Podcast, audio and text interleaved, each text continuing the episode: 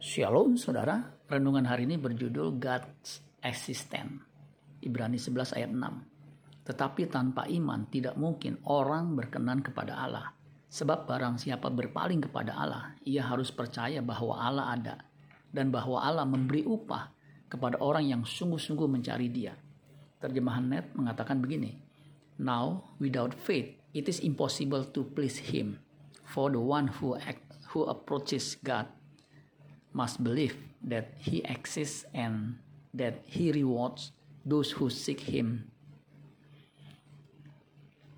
Terjemahan baru dua mengatakan begini. Namun tanpa iman tidak mungkin orang berkenan kepada Allah. Sebab siapa yang datang kepada Allah, ia harus percaya bahwa Allah ada. Dan bahwa Allah memberi upah kepada orang yang sungguh-sungguh mencari dia. Pendeta Stephen Tong mengatakan dalam khotbahnya sebagai berikut. God's existence does not depend on our faith. God's existence is the foundation of our faith. Keberadaan Allah tidak bergantung pada iman kita. Keberadaan Allah adalah dasar dari iman kita. Allah adalah segala-galanya bagi kita yang percaya. Itulah sebabnya kita harus mencari Dia dan menemui Dia setiap saat. Matius 6 ayat 33. Tetapi carilah dahulu kerajaan Allah dan kebenarannya, maka semuanya itu akan ditambahkan kepadamu.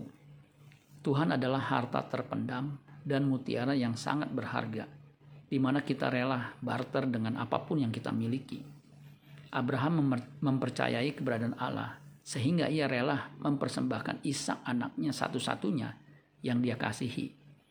Percaya kepada Allah dibuktikan dengan tindakan, sehingga iman itu menjadi sempurna Yakobus 2 ayat 21 dan 22. Bukankah Abraham bapa kita dibenarkan karena perbuatan-perbuatannya ketika ia mempersembahkan Ishak anaknya di atas mesbah?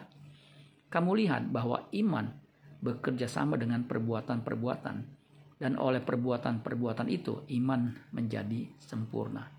Amin buat firman Tuhan. Tuhan Yesus memberkati. Sola Gracia.